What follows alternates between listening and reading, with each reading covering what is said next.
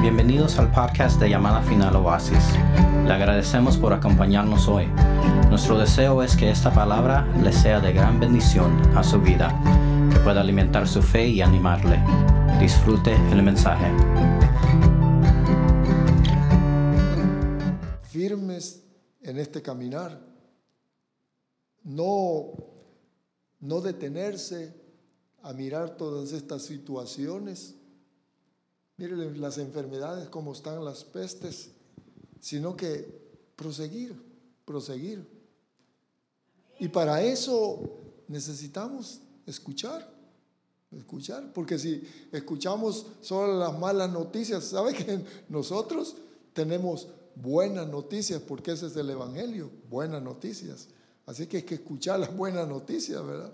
En, en medio del, de las malas situaciones, Dios está con nosotros. Amén. Gloria a Dios. Bien, quiero compartir con ustedes esta palabra que el Señor me la dio ayer. Y primeramente quiero decirles que quiero contarles o ponerles como ejemplo una anécdota de, de un joven predicador, Spurgeon, me parece que inglés. Este joven, eh, este joven era alguien que a sus 16 años él rechazaba escuchar el mensaje del Evangelio, se burlaba. Decía, no, eso no es así, no. No quería escuchar nada de Dios, ni le interesaba nada del, del Señor porque él, él decía que Dios no tenía nada que ver él con Dios. Pero antes de que él viniera a Cristo, fíjese qué cosa más, cómo Dios opera. Antes de este joven venir a Cristo, estaba cayendo una gran tormenta, esa lluvia. Y entonces él vino y se refugió en la iglesia que estaba allí, estaba la predicación, estaba el culto.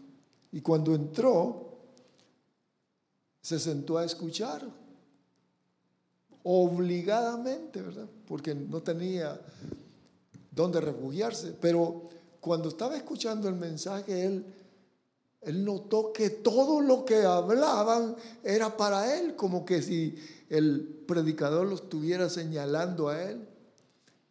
Y cuando terminó, se hizo el llamado para recibir a Cristo en el corazón y él sorprendentemente lo recibió porque Dios tocó su corazón. Esa fue la, la, forma en cual como este, este hombre famoso llegó al, Señor a los 16 años por una tormenta.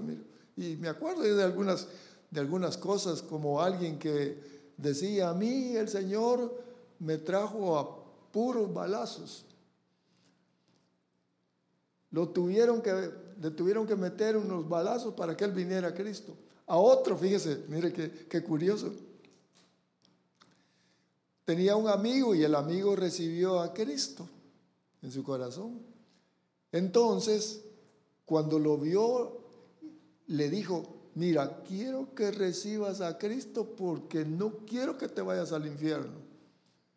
Y aquel pues se sorprendió, y te voy a llevar a la iglesia. No, no voy, le dijo, no voy.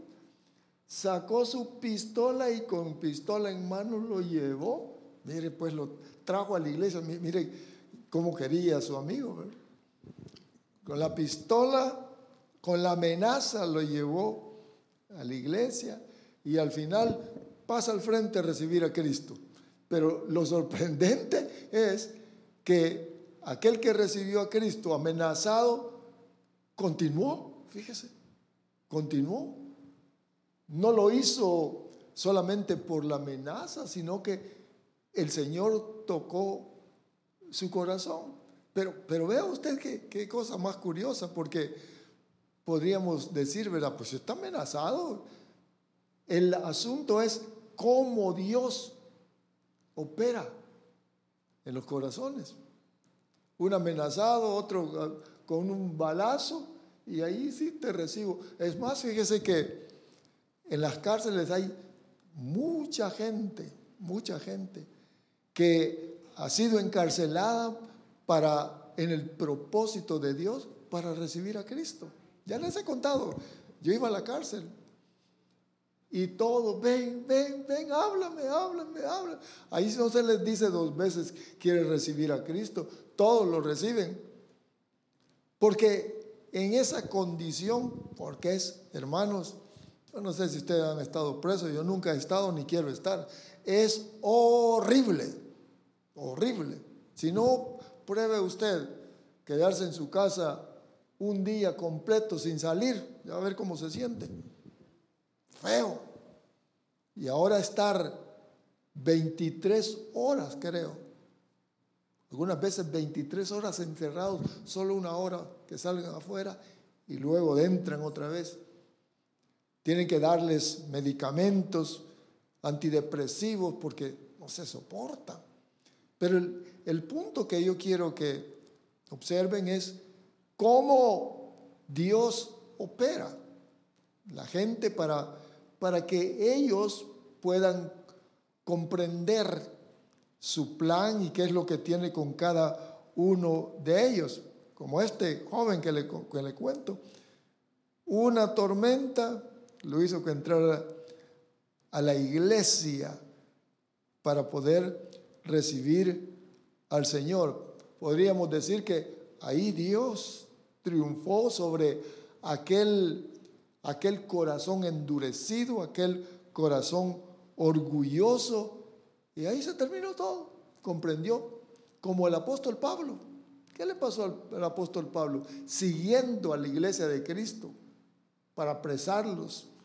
Él estaba viendo cuando apedreaban a Esteban y él complacido. Mire, mire pues, tenía una, una mente criminal. ¿Y después qué pasó? Lo tocó el Señor y estaba llorando.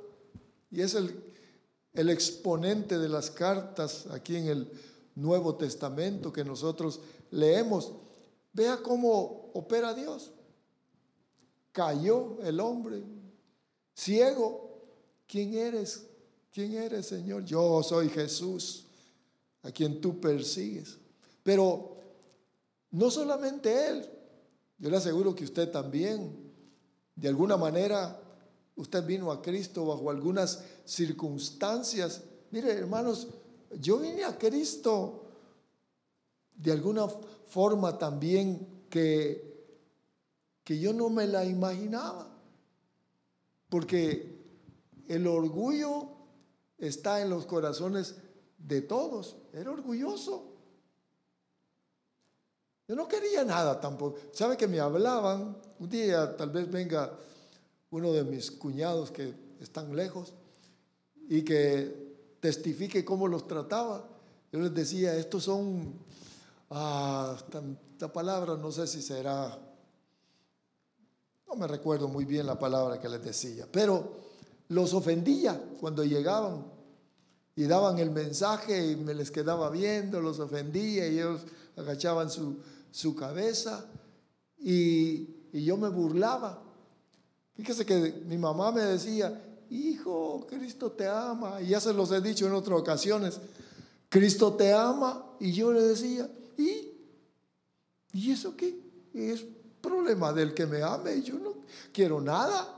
Pero si te ama, te vas a perder. Está bien, está bien, está bien. Yo no atendía nada.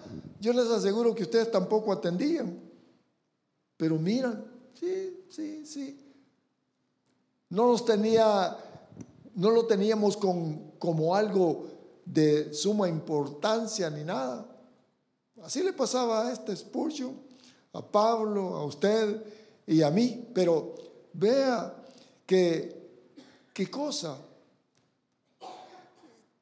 cómo es este Dios ¿Sabe que estaba meditando en, en el Evangelio de San Juan capítulo 17 y me he quedado, digo, ¿y esto cómo realmente es todo esto? Qué grande es este Dios. Yo los invito para que lean un poquito la, la Biblia. Qué grande es este Dios.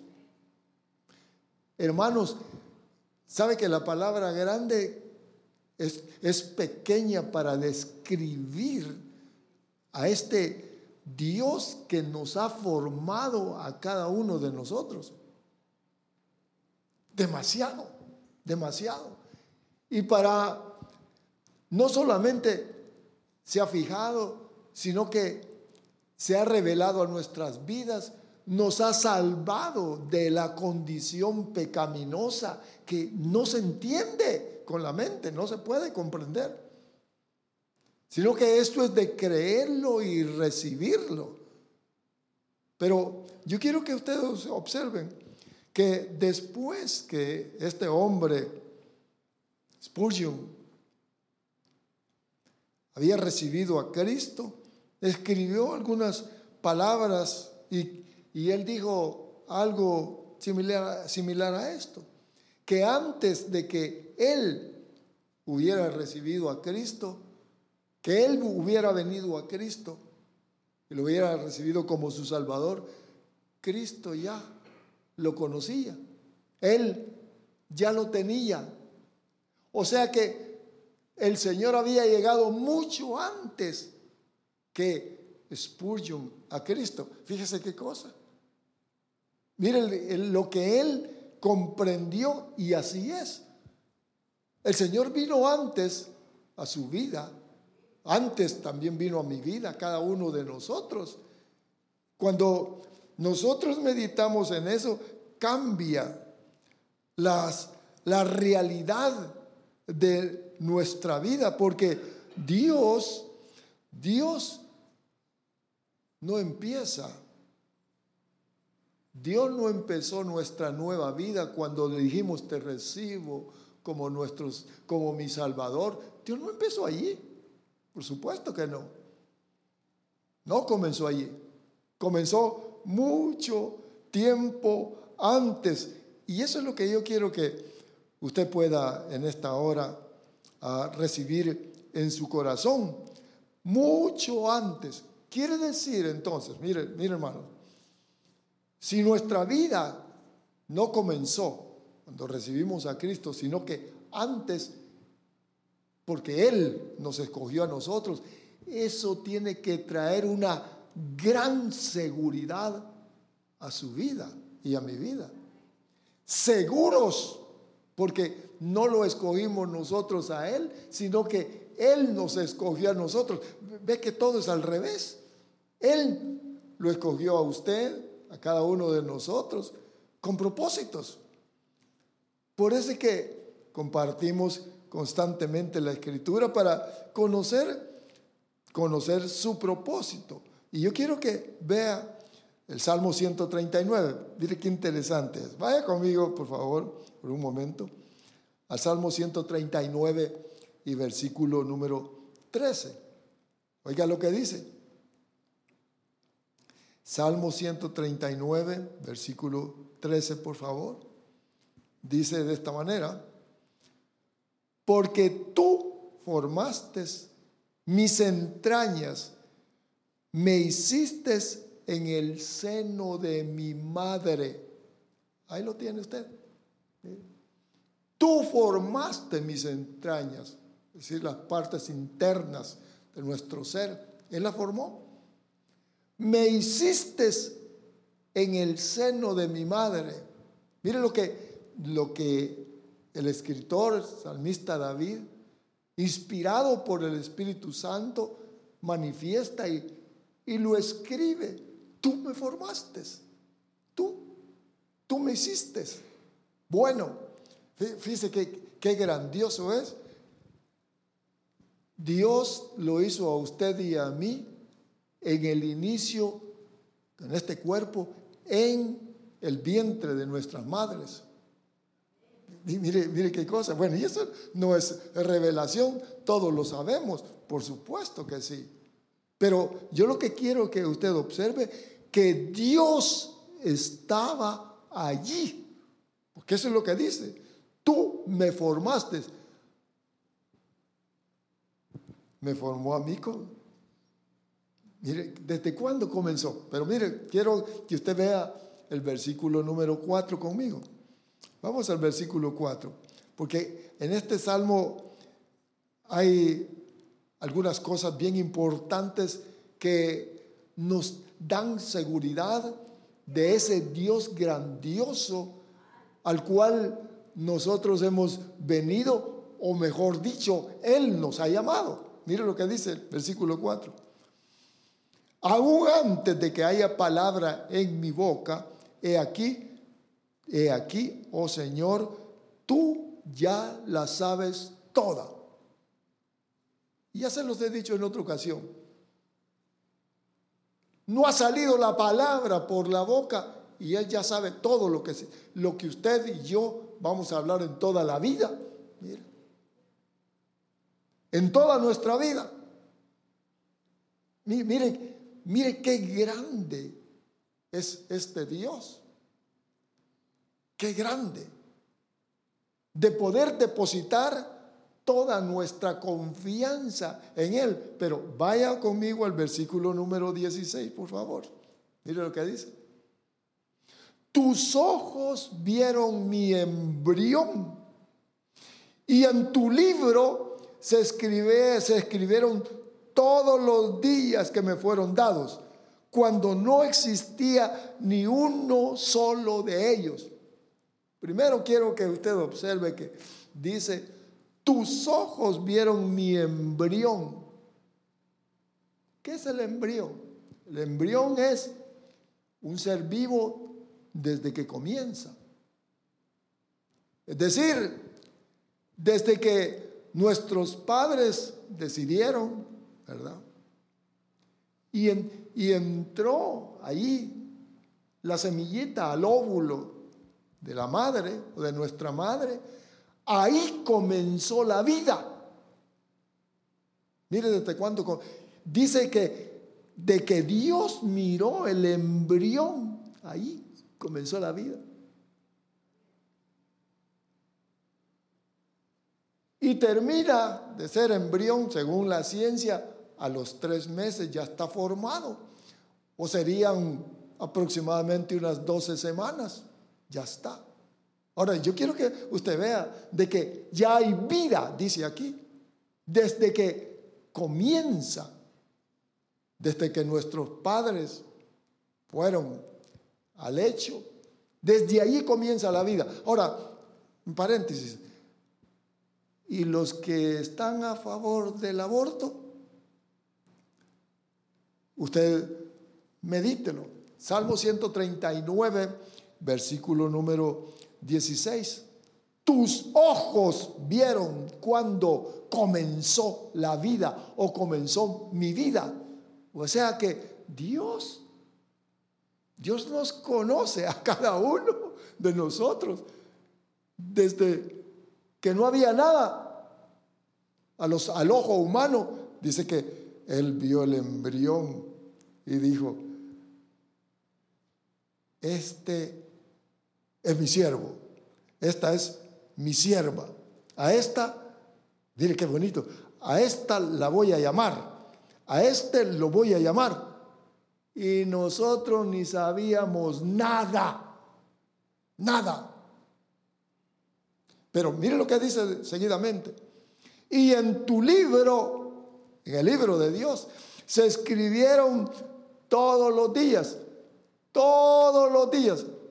Quiere decir que desde que comenzó el embrión se empezó a escribir.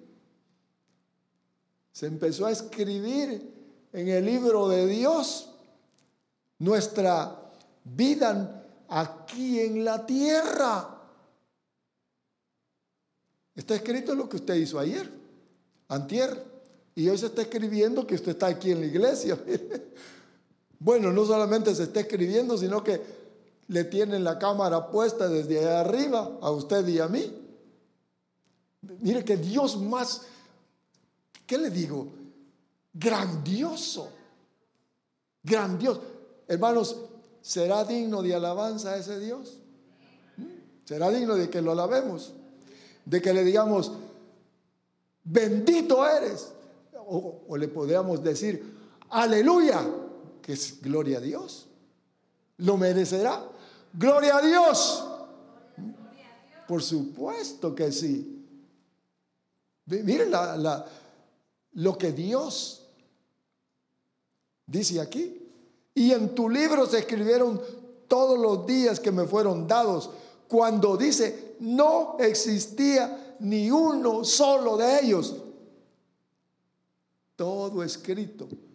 O sea, de que Dios ya sabe el último día de su vida. Yo me lo imagino cuando va a ser el último día de mi vida. Va a ser el año mil cincuenta y uno y medio. Fíjese, haga la cuenta. ¿Y su día cuándo va a ser? Ya le conté, ¿verdad? Que me profetizó ahí el médico en la, en la clínica y se me queda viendo y me echó la mirada. Y dije yo, ¿y este? te miras bien y vas, calculo que vas a vivir unos 30 años más. Me dije, ¿y este de dónde? Hasta después se me identificó que era creyente. Dije, este es profeta. Y de lo bueno, ¿verdad? Ahora, quiero que usted vea.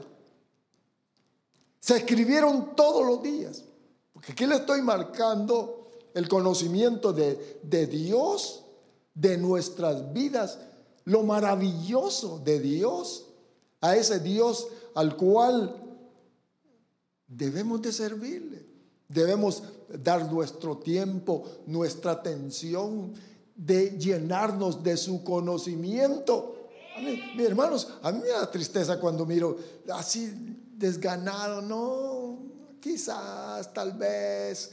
No, mire, mire. A mí me gustaría me gustaría ver qué está escrito en el libro acerca de mí, qué voy a hacer mañana, pasado mañana y todos los días. Y yo creo que a usted le gustaría también que esté escrito en el libro de Dios. Ahora quiero que observemos entonces que, que aquí, aquí nos dice que desde, desde el vientre de nuestra madre. El apóstol Pablo decía también lo mismo. Y lo que quiero es que usted también pueda decir lo mismo y yo también, porque este conocimiento nos saca de una rutina en la cual nuestros ojos están fijos en lo terrenal. ¿Cuál es el propósito? De que nosotros podamos poner o fijar nuestra mirada en lo celestial. Ya va a ver por qué. Quiero que usted vaya conmigo a Gálatas 1.15, por favor. Gálatas, libro de Gálatas, capítulo 1 y versículo 15. Mire lo que decía el apóstol Pablo. Pero cuando Dios, que me apartó, Aquí dice que lo apartó desde el vientre de mi madre y me llamó. Oh, entonces, si a él lo apartó y lo llamó, quiere decir que a cada uno de nosotros nos ha apartado y también nos ha llamado. Porque si no fuéramos solamente religiosos vacíos que estamos en, un, en una creencia que no está basada en lo que Dios estableció previamente, que me miró, me miró desde antes de que yo saliera del vientre. Dice aquí, miren el apóstol Pablo, porque esto lo debemos de aplicar nosotros a nuestra vida. Dice, pero cuando Dios me apartó estaba en el vientre de su madre. Ahí lo apartó. Miren la, inspiración, lo que el Espíritu Santo trajo al corazón de este hombre, igual que a David. Me apartó. Yo estaba meditando en eso Y decía para mí, a mí también me apartó, a mí también, porque yo no quería nada con esto. Y de repente recibo a Cristo y cambiaron mi manera de pensar. ¿Cómo? Si anda, como decía un hermano, y era, yo era pecador feliz, no me hacía falta nada. Ya se los he dicho en otra ocasión, yo no vine a Estados Unidos porque estaba pasando dificultades económicas, no, aunque no es, no es lo mismo con todos, pero Dios ya me había apartado y Dios sabía que allá, en mi tierra, era difícil que yo entrara a una iglesia o que pudiera realmente ser alcanzado y dijo, mejor a este me lo llevo. Quizás haya sido lo mismo con alguno de ustedes. Me lo llevo para Estados Unidos porque allá sí le voy a quitar su, sus costumbres mundanas. Pero vean lo que dice aquí. Pero cuando Dios me apartó desde el vientre de mi madre y me llamó, una cosa es que lo haya apartado y otra cosa es cuando llegó el tiempo del llamamiento. Yo hubiera querido que me hubiera llamado a los 16 años, pero no me llamó a los 16. Yo no sé a usted, pero dice que lo llamó por su gracia.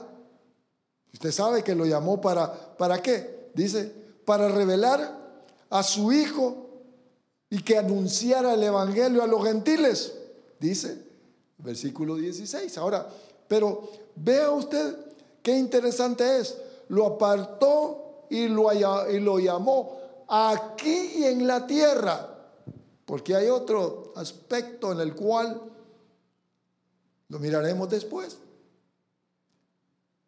En la tierra, no terrenal. Dice entonces, que también, fíjese que este hombre, David, también fue apartado. Lo que le estoy marcando es que Dios aparta desde el vientre de, de nuestras madres y llama después. Ya le dije que no es religión, que qué bonito aquí o que esto me gusta y nos dan comida, no, nada de eso, sino que es algo que proviene de Dios, no es un plan humano. No es un plan humano esto. Eso es lo que yo quiero que usted observe. No es una ocurrencia como algunos dicen, ahí le roban el dinero. Y digo yo, pues a mí nunca me robaron el dinero. Yo siempre lo di con gusto. Está. Es más, fíjese que mi esposa una vez dijeron, vamos a recoger dinero pro templo y mi esposa ni trabajaba, no recibía cheque, trabajaba así, pero no le daban cheque, porque usted sabe, en la casa cuidando los, los niños no, no hay cheque de nadie. Y como yo era de los que contaban las ofrendas, y miro ahí el papel de promesa, digo, ¿y esto? Mi esposa se ha comprometido con miles y no sé cuánto. ¿Y, por qué? Dije. ¿Y de dónde va a agarrar dinero si este es que yo lo tengo que pagar? Dije. Ella, comprometida. Y no sé cómo le hizo, pero a mí no me pidió nada. Y ella dio su dinero. Dio su dinero para el, para el pro templo, que se hizo el templo y todo. Lo que quiero decirles con todo esto es que Él es el que llama y cuando se entiende quién es el que lo ha llamado a uno, entonces uno actúa. Póngale atención. Ahora quiero que veamos entonces que no solamente a Pablo, a usted, a mí, me llamó, sino que este hombre David también, fíjese, también lo fue llamado por Dios para ser rey. Le voy a, le voy a leer unos versículos nada más, porque es larga la historia. Está en Primera de Crónicas capítulo 28, versículo 4. Dice de esta manera. Sin embargo, el Señor Dios de Israel, mire, me escogió de toda la casa de mi padre para ser rey de Israel para siempre. Porque él escogió a Judá para ser jefe y de la casa de Judá, la casa de mi padre, y entre los hijos de mi padre, dice que él se agradó de mí para hacerme rey sobre todo Israel. A David, a él lo escogió. El escogimiento viene de Dios. Él dice que lo escogió para ser rey. Una pregunta, amados. ¿Para qué lo escogió usted? Porque eh, nosotros tenemos que, que meditar en esto. Bueno, ¿y a mí para qué me escogió? Porque a veces si, no, si nosotros no indagamos, si nosotros no preguntamos, si no estamos en el ambiente en el cual Dios quiere que estemos, podemos desviarnos. Si a Él lo escogió como rey, ¿para qué lo escogió a usted y a mí? Nos escogió para, ¿para qué? Tiene que haber un propósito en Dios o Dios tiene que tener un propósito con usted y conmigo. A este lo escogió para ser rey. Y yo le aconsejo de que lea un poquitito aquí de Segunda de Crónicas. Ahí estaba. Chaparrito, David. Bien parecido, Y le agradó a Dios. Pero desde dónde? Desde el vientre de su madre lo escogió para ser rey. Para ser rey. Rey. Ahora quiero que usted vea entonces que si entendemos los propósitos de Dios, vamos a ser bienaventurados. Bienaventurados es feliz, dichoso. Y se lo menciono siempre, que venir a escuchar la palabra de Dios es ponernos a la disposición del Espíritu Santo para que Él nos pueda revelar en el corazón el propósito con cada uno de nosotros. Bienaventurados. Porque cuando nosotros comprendemos los propósitos de Dios, entonces vamos a obedecer a lo que escuchamos del Espíritu. Porque eso es todo. Cada quien, cada uno de nosotros va, va a tener en Dios un propósito. Todos los que estamos aquí estamos porque Dios nos tiene aquí.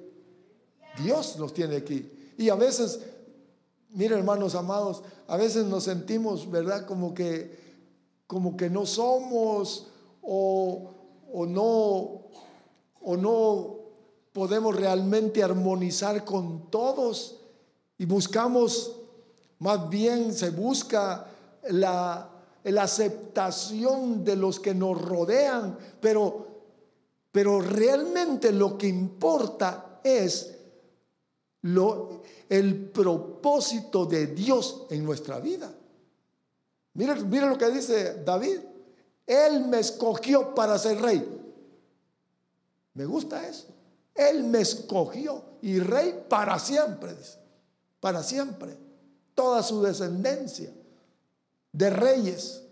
Ahora quiero que quiero que continuemos con esto, por favor, porque si entendemos los propósitos entonces, de, bienaventurado, dichoso, dichoso, porque vamos caminando. Este es lo que Dios ha determinado en este día, en estos días, en este tiempo, y nos mantenemos, nos mantenemos. Entonces, vamos a, vamos a sentir que la vida que nuestra vida tiene objetivos. Mire, mire la gente afuera cómo está. Desesperada, viendo, ¿será esto? Eh, que eh, me llenará esto y esto y lo otro y lo otro. ¿Será un carro nuevo? ¿Será una, otra casa? ¿Será otro trabajo? ¿Qué hermanos? Y al final terminan todos enfermos y no lograron nada. Es, así lo que Dios ha determinado para cada una de nuestras vidas. Ahora, yo quiero que usted vea que Dios continúa obrando, está obrando en cada uno de nosotros. Hermanos, Dios está obrando en cada uno de nosotros. No debemos de, no debemos de, de quitarle a Dios el propósito. Acuérdese que dice Salmo 139, versículo 16, que todos los días, mire pues, todos los días. ¿Qué hizo hoy a las 6 de la mañana? ¿Estaba dormido todavía? 6 a.m. Nef dormido. Ya está escrito. El pastor, 5 de la mañana, se despertó. Descrito. A las 8 iba para el baño. Mire, ¿y usted? Todo escrito. Mire qué, qué bonito, qué, qué Dios. No se le pasa nada. Dios no está mire hermanos amados, Dios no está tratando de salvarnos. Está tratando, se imagina qué, qué triste sería a ver si mi hijo obedece y llorando allá en el cielo, ¿verdad? A ver si, si le parece a mi hijo o, a mi hija. A, ver si quiere ir al culto, a ver si quiere hacer esto, mi hijo. Y Dios bien preocupado allá arriba. Hermano, si está escrito. Está escrito. Veamos entonces, hermano. El Señor continúa obrando en cada una de nuestras vidas, en cada uno de nosotros. Su consejo. Por eso es que el consejo, mire qué es lo que he podido comprender en todo esto. Que su consejo, cuando nos exponemos a su consejo, es para llevarnos según lo que ya está escrito. Ya le dije, somos duros. No usted, no todos. Yo quizás más. Somos duros que queremos. No, yo opino. ¿Sabe que le decimos a Dios? Dios, yo opino. Permíteme, pero yo quisiera. Eh, y le queremos aconsejar a Dios. Eso es lo que sucede. Como Israel cuando vive en el desierto. Yo quiero que coman manáigos. No, nosotros queremos carne. Carne la que queremos. Pero hijos, es que mejor es esto. Carne. Pero carne. ¿Y, ¿y qué dijo Dios? Le voy a mandar carne, pues. Pues se, se enojó. Y le mandó codornices, dice, de esos pajaritos chiquititos que son bien buenos. Dice que eran dos codos de altura. Mire, dos codos son 45 centímetros, casi un metro. Mire, así, al contorno, ¿se imagina? Una, un espesor de animalitos así, mire, al contorno del campamento. El montón de pajaritos brincando ahí un metro de altura aproximadamente. Y dijeron, esto es lo que queremos. Y empezaron a agarrar, a prepararlos, a preparar todos los pajaritos, ¿verdad? Las codornices. Y después dijeron, aleluya Señor, vamos a comer. Y el Señor dijo, ¿y estos? ¿Solo carne piden? Dios no quería que, mire hermanos, Dios no quería que ellos comieran aquello. Lo que les estaba dando era mejor. Pero ellos querían carne, igual que en la actualidad, igualito, igual. No, Señor, esta película es la que me gusta, gloria a Dios que me ha dado. Y Dios dice, no, hijo, tranquilo, ¿por qué no escuchas? Fíjese que yo me he observado esto, que pongo la música ahí en el televisor, música cristiana, qué bonito, pruebe usted. Quite el, programa que está viendo y ponga música y va a ver cómo inmediatamente la paz empieza a llegar a su corazón, la tranquilidad. Ellos dijeron, no queremos maná, queremos carne. Eran los gustos de uno y los gustos de Dios. ¿Qué es lo que busca entonces Dios? que le obedezcamos porque Él tiene la razón en todo. Pero nosotros siempre opinamos lo contrario. Es el corazón del hombre. Por eso es que estamos aquí. Entonces, empezaron ellos a preparar los pajaritos y dice que se los estaban comiendo cuando Dios dijo, no. Y les mandó la plaga. Se enojó. Dios, porque no era conforme a lo, a lo que Dios quería que ellos hicieran. Es bien sencillo. Ahora quiero que veamos entonces que Él está obrando y nos lleva por los caminos de su obra, de la obra que Él ha establecido en la cual nosotros debemos de funcionar. Eso es lo que dice el Salmo 136, 139, 16. Se lo voy a leer una vez más. Salmo 139, 16. Dice, oiga, por favor, tú vistes formar, no, está en otra versión. 16. Tus ojos vieron mi embrión, tus ojos vieron mi embrión desde que comenzó la vida. Y en tu libro se escribieron todos los días que fueron dados, cuando no existía ni uno solo de ellos. Bueno, Dios ya sabe cuántos días más le quedan a usted y a mí.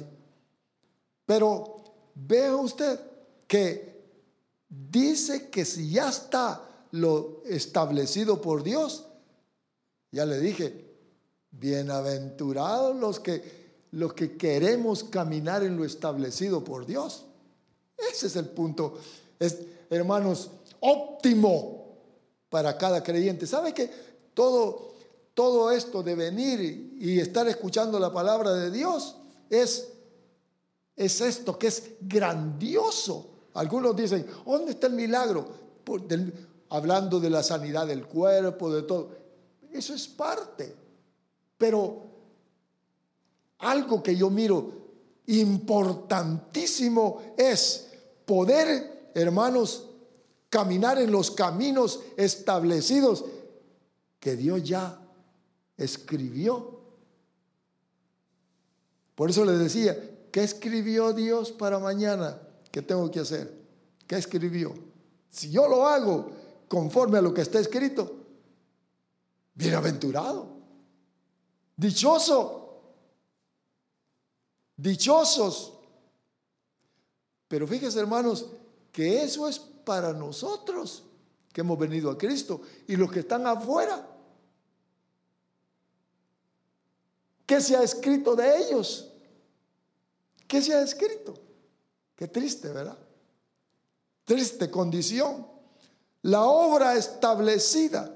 Por eso que la obediencia, ¿qué es la obediencia, hermano? La obediencia es el sometimiento, el conocimiento de lo que Dios ya estableció en su propósito. ¿Qué escribiste, Señor? ¿Qué escribiste para mí? ¿Qué es lo que tengo que hacer? Ese es obedecerle. Y Dios le habla le dice, no hagas eso, hijo, no hagas eso, hijo, haz esto, hija, haz esto. oh sí, ¿verdad? Mm, quizás, a lo mejor, a ver si me gusta. Y ahí por ahí va la lista. Pero ustedes vea que esa es la, eso es lo que le llamamos obediencia, que podamos ajustarnos, que nuestro corazón se pueda ajustar a los propósitos. ¿Y es malo eso? Por supuesto que no. Algunas situaciones van a ser difíciles para nuestra vida, pero si estamos en lo que en el propósito, en lo que Dios ya escribió para para cada día de su vida y de mi vida, oh, qué bueno. Qué bueno. Qué bueno, hermanos, qué bueno. Obedientes.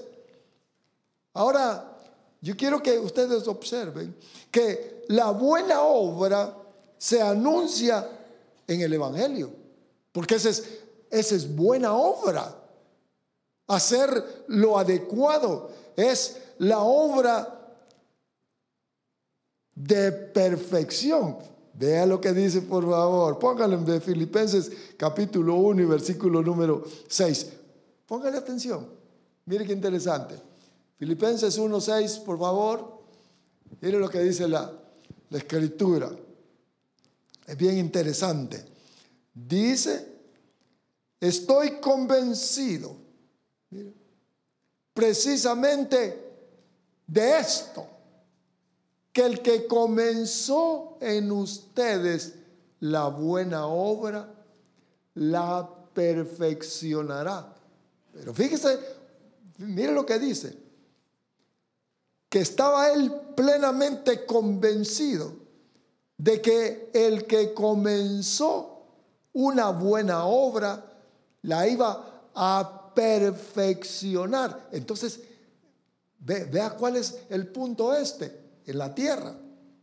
Que aquí se está haciendo una obra, una obra la cual, hermanos amados, la cual es de perfección. Mm. Es que, hermanos amados, no van a haber imperfectos allá, en la presencia de Dios, en lo celestial. ¿No? Nosotros tenemos que, mire, lógicamente, bíblicamente, por eso es que estamos aquí. Estamos aquí para para poder ajustarnos a las normas de, la, de los que están en los propósitos de Dios para poder alcanzar la perfección. Pero ¿cuándo dice aquí? Mira, dice que Dios empezó una buena obra. Oh, seguro que es buena. Seguro que es buena la obra. Si Dios dijo que es bueno, ¿cómo podemos nosotros realmente explicar o comprender qué tan buena obra es en lo de Dios? Mire, mire, hermanos hermanos. Eso es como cuando usted va a comer alguna buena comida y dice, qué bueno, ¿te gustaría ir otra vez? Sí, me gustaría. Por ejemplo, mire, no es hacerle propaganda a nadie, pero Zenaira nos llevó aquí al, al Tarasco, me parece, aquí en Baicelia, y dijo allí que le sirvieran un molcajete. Hermanos, qué buena esa cosa. Qué bueno. Ese es un ejemplo de una comida terrenal, pero dice aquí, mire hermanos amados, que Él comenzó una buena obra. Oiga, oiga hermano, porque le dije al principio que le quería dar una palabra de ánimo, de consuelo. Dios está obrando en cada uno de nosotros. No debemos de desanimarnos. Ay, hermano, ya no sé. El hermano me vio mal, el que él no me saludó, no me invitaron, no entendí y tantas otras cosas es que el diablo se opone a la buena obra de Dios. Se va a poner. No, pues el pastor, ¿por qué no trabaja? Pues no trabajo porque yo estoy retirado. No me dan mi cheque. ¿Para qué, ¿Para qué me voy a ir a trabajar? Usted que está joven, trabaje. Fíjese que, hermanos, ¿sabe que esto es bien difícil para decirlo a alguien que, que buscó ser predicador como un medio de, como un trabajo secular? Pero yo no. Yo no. Conmigo no aplica nada de eso. Sé de trabajar fuerte, pesado, todos los días, bajo toda circunstancia. Y de ser colaborador en todo en la iglesia. Bueno, si el hombre, el pastor, pues me vio y dije, yo no sé qué habrá visto él en mí, algún día le voy a preguntar, que al año, al año o poquito tiempo después, me llamó como, como anciano consejero a la par de él. ¿Cómo tan pronto? Ahora quiero que usted observe. Dice aquí que Dios empezó una buena obra entre ustedes, pero mire lo que dice, y continuará. No se desanime. No se desanime. Y continuará, porque ya está escrito ahí. Alguien puede decir, no, y si Dios la borra, no la va a borrar. No la va a borrar. Dios lo estableció, porque entonces dijera allí, pero Dios pues te puede borrar. No, ¿sabe? Entonces no fuera Dios. Dice aquí, y continuará hasta cuándo? Póngamelo, por favor, póngamelo. Y continuará. Miren lo que dice. No, se fue.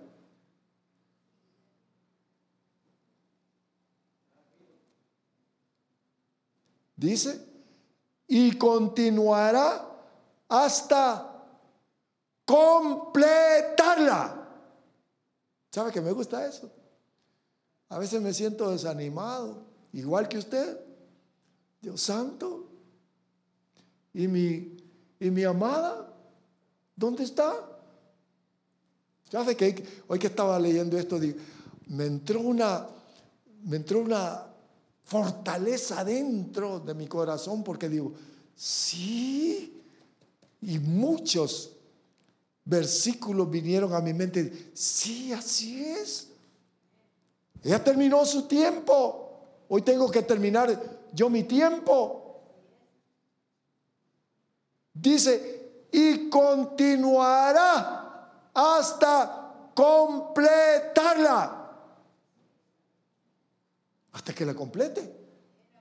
Si no la completa, entonces ya está escrito. Hermanos amados, está escrito. Tiene que tener ánimo de decir, aquí estoy, Señor.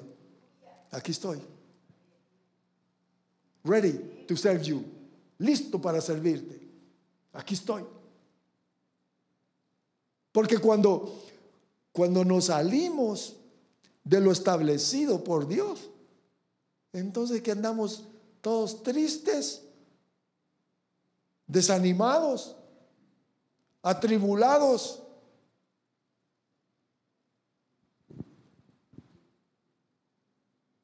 Filipenses 1:6 dice, mire, hasta completarla el día en que Jesucristo regrese. Mire qué bueno,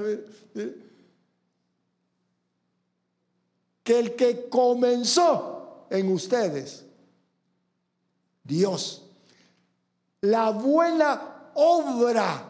Ay, hermano. Mire, ninguno vino y dijo, ay, yo te recibo, Señor, porque a ver qué sale. No, como me dijo una vez un compañero, recibí a Cristo. Mire, me dijo, yo tengo a la Virgencita, lo recibo a Cristo, porque si me falla uno, tengo al otro. Este, era más inteligente, quería cargar un, un spare, una, un repuesto. Que no, no, no, solamente es uno, suficiente. Es Cristo el único, el otro no sirve, le dije. comenzó en... Y dije, comenzó en mí, no la ha terminado todavía. La, mire, la perfeccionará hasta el día que Cristo Jesús, nuestro Señor, regrese. Entonces, se va a terminar. Si somos un poquito entendidos, pues todavía no ha venido Cristo, pero ya va a venir. Ya va a venir. Estamos a las puertas, por eso es que debemos de comprender todo esto.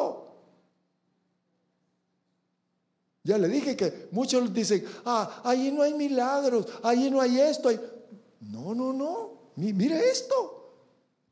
Está haciendo una obra de perfección, nos está quitando el orgullo, la autosuficiencia, nos está abriendo los ojos para que miremos lo celestial, nos está abriendo el oído para que podamos escuchar el Espíritu.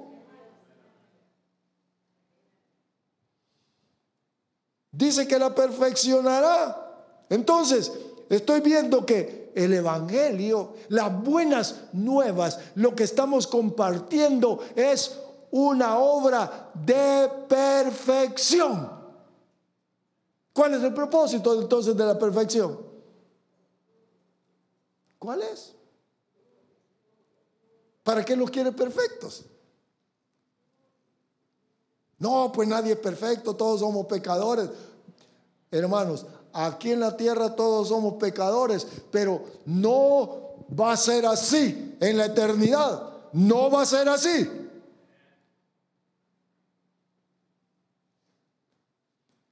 ¿Verá qué bueno nuestro Dios? O me quiere a mí, me quiere alineado conforme a lo que está escrito en su propósito. Aquí está escrito. ¿Y no lo haces? No, pero hazlo. Por eso es que vienen las, vienen las correcciones.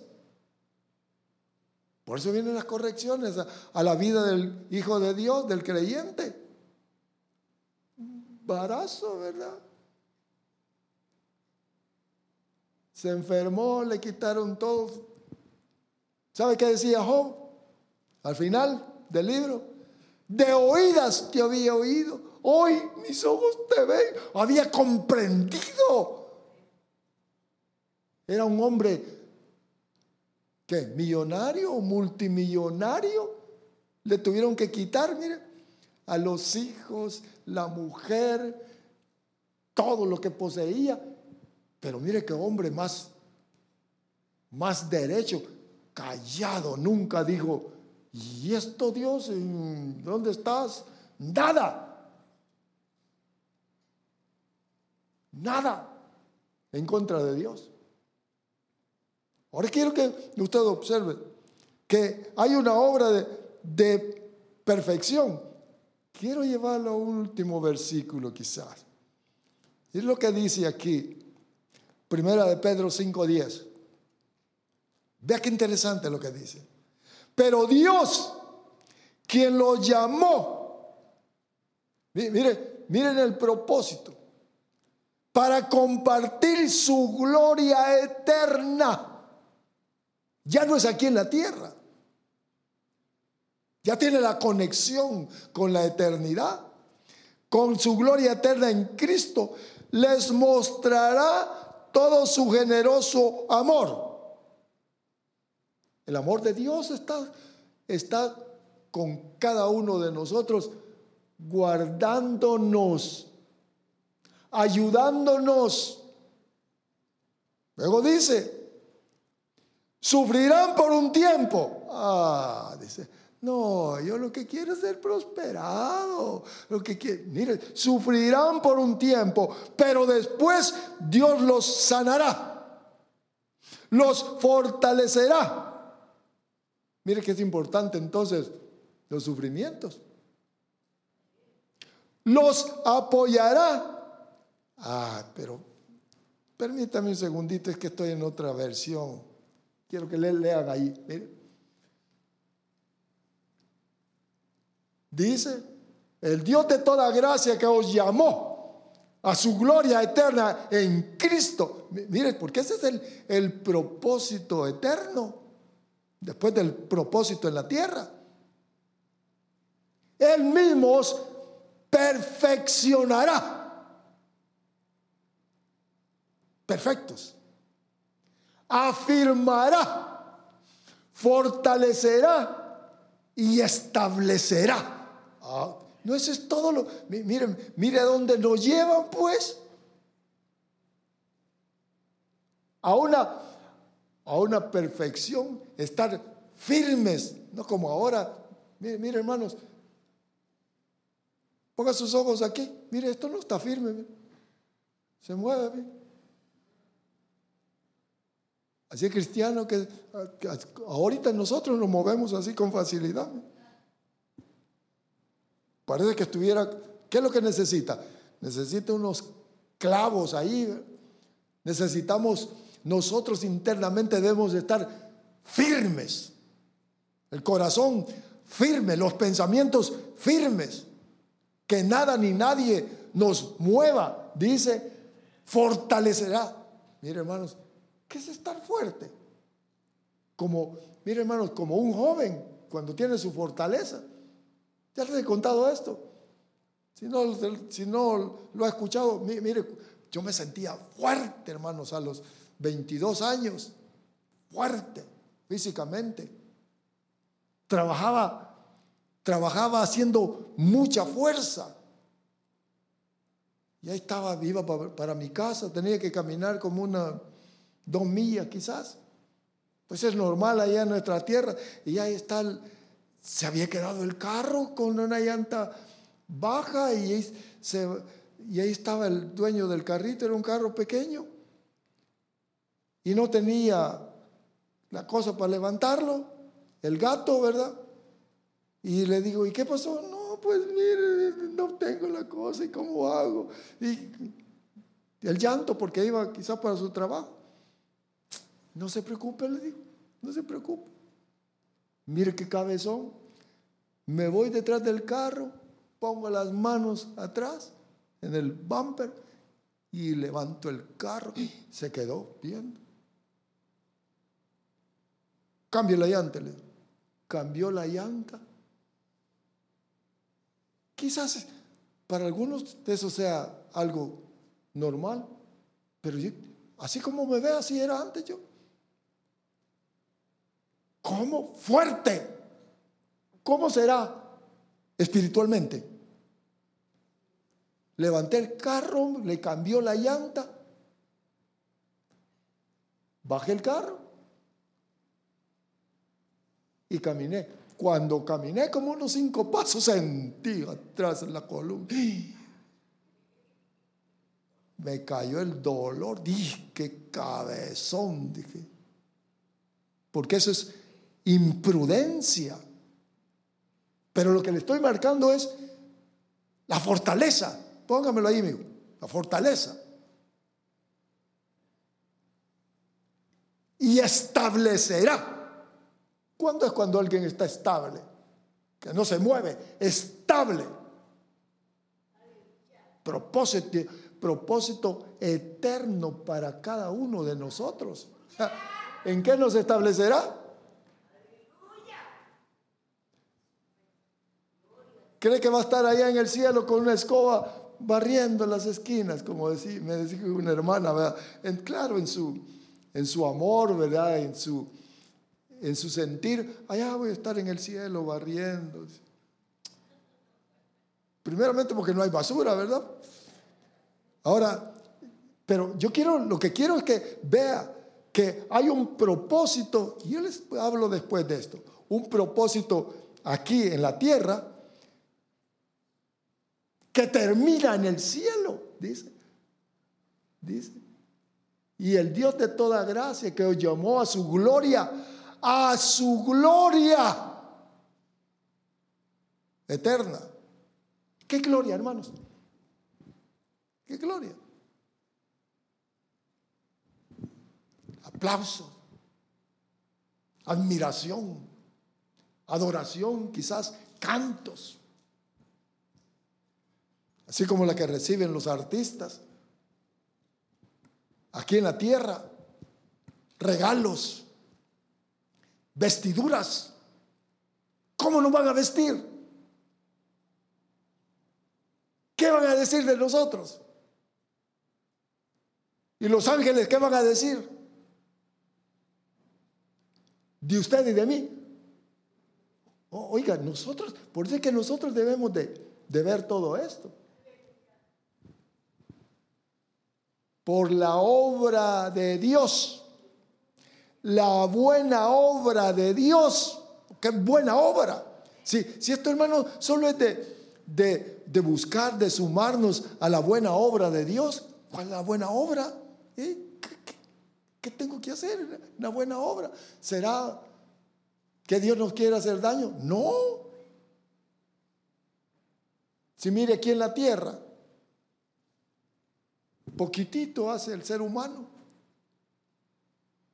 y disfruta de muchas cosas, pero son temporales. Pero mire allí su gloria que os llamó a su gloria eterna. Nos llamó a su gloria eterna. No nos llamó para hacer un viaje a Europa. Y qué bonito esto y lo otro, y, venir con fotografías. Nos llamó a ser participantes de su gloria eterna forever, para siempre. Ve que necesitamos escuchar. Ahora quiero que quiero terminar aquí, porque ya les digo, sabe que siempre digo, hoy les voy a hablar unos 20 minutos, 25, pero se me pasa el tiempo. Usted disculpe. Ahora, la salvación, los propósitos de Dios no dependen de nosotros, sino de lo que Dios ya estableció. De nosotros depende que, que nos alineemos con aquello que Dios quiere que hagamos. Por eso está toda la Biblia. Por eso está. Solo escuche esto, por favor. Solo escuche esto. No es libro de Romanos capítulo 9. Romanos, por favor. Capítulo 9, versículo 16. Termino aquí. Mire lo que dice. Así que Dios decide de quién va a tener compasión. Otra vez la Biblia esta, dejo. Así que no depende del que del que quiere ni del que corre. No es algo humano, sino de Dios que tiene misericordia. Dios ha tenido misericordia de cada uno de nosotros. Aprovechémosla. No depende de decisión humana, de esfuerzo humano, nada de eso, sino que depende de aquel que Dios ha tenido misericordia, o sea, la mano extendida, o sea, que Él ya lo escogió a usted y a mí desde que nacimos, ya se escribió todo y, di, y allí dijo, este es mío, apartado para mí.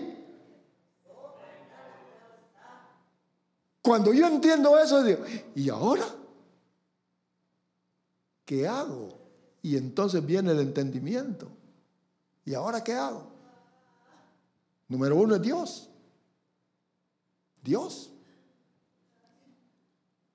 Honrarlo a Él. Bendecirlo a Él. Escuchar de Él. Y ahí nos va alineando, nos va alineando, nos va... Mire, mire hermanos. ¿Qué le pasó a... ¿Qué le pasó a Jonás, el profeta? Voy a poner el ejemplo de, del desvío humano. ¿Qué le pasó a Jonás? Jonasito, sí, Señor, y hablaba con Dios, mire. Pero era duro de corazón. Ve a Nínive, le digo. Y él dijo adentro, quiere que les vaya a anunciar para salvarlos, pero a mí los de Nínive me caen mal, que les caiga mejor el fuego a esos. Y no fue, no fue, se apartó y dijo, no voy, y no voy, a ver quién, a ver a quién manda. Y usted sabe la historia. Allá en el mar vino una tempestad porque iba huyendo, ¿verdad? Nadie puede huir, hermanos. Iba huyendo y, y en la huida se levantó la tempestad en el mar y dijo, es por mí, dijo, échenme al mar y lo echaron al mar y se ahogó. Y allá estaba muerto en el mar y desde allá clamó, muerto. ¿Y en el mar? ¿Cómo es eso? Y Dios lo oyó y lo sacó y afuera dijo, hoy sí voy, dijo, hoy sí. Y fue y llevó el mensaje. Mire, lo sacó de la muerte Dios. Lo resucitó. Para llevar el, el mensaje conforme al propósito de Dios, a lo que Dios había establecido. se opuso a lo que Dios le había dicho. Se opuso. No estamos de acuerdo. Le, le pongo este ejemplo porque si este hombre se opuso a Dios, ¿cómo no nos vamos a oponer nosotros? A menos que nuestro oído esté sensible, nuestro corazón se humille. Y ya después viene a darles el mensaje otra vez para que se salvaran y se salvó, usted sabe, se salvó la gran ciudad de Nínive. Se salvaron. Y todavía Jonás estaba enojado. Mire, el corazón del ser humano que duro. No estaba de acuerdo todavía porque los había salvado. Lo mismo le pasó a Sansón. Un hombre que nació para matar a los filisteos y le gustaban las muchachas. Hasta que lo dejaron ciego. Y se burlaron de él. Hasta entonces, hasta entonces él hizo lo que le había dicho el Señor. ¿Se cumplió lo que Dios había establecido? Seguro. Dios quería que, que Jonás o Sansón estuvieran o hubieran pasado esas situaciones. No, por supuesto que no. El que comenzó la buena obra la terminará y que nosotros no seamos como Sansón, ni como Jonás, ni como nadie que se opone, sino que seamos gente obediente, que es la gente bienaventurada, porque no es del que quiere, ni del que corre, ni del que se le ocurra algo, sino de Dios que ha tenido misericordia de cada uno de nosotros y de los que nos ven. ¿Y qué tiene que hacer? Si Dios lo llamó, busque obedecerle a Él. Y no esté viendo a los demás que aquel lo hizo, aquel no lo hizo, sino que esto es cada uno con Dios. Cada uno. Cada uno. Entonces, la buena obra del Evangelio se va a manifestar en nuestras vidas y nos perfeccionará.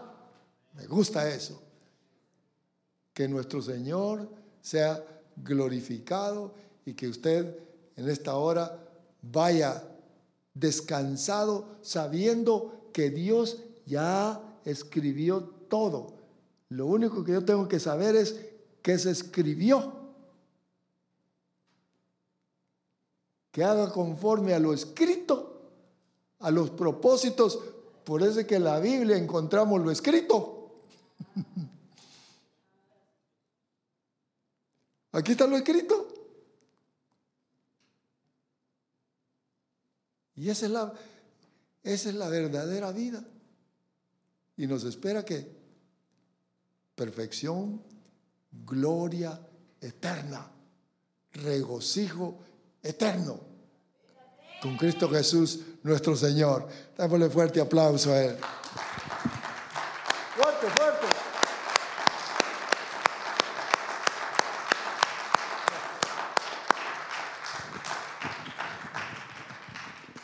Gloria a Dios. Tenga la bondad de ponerse de pie un momentito.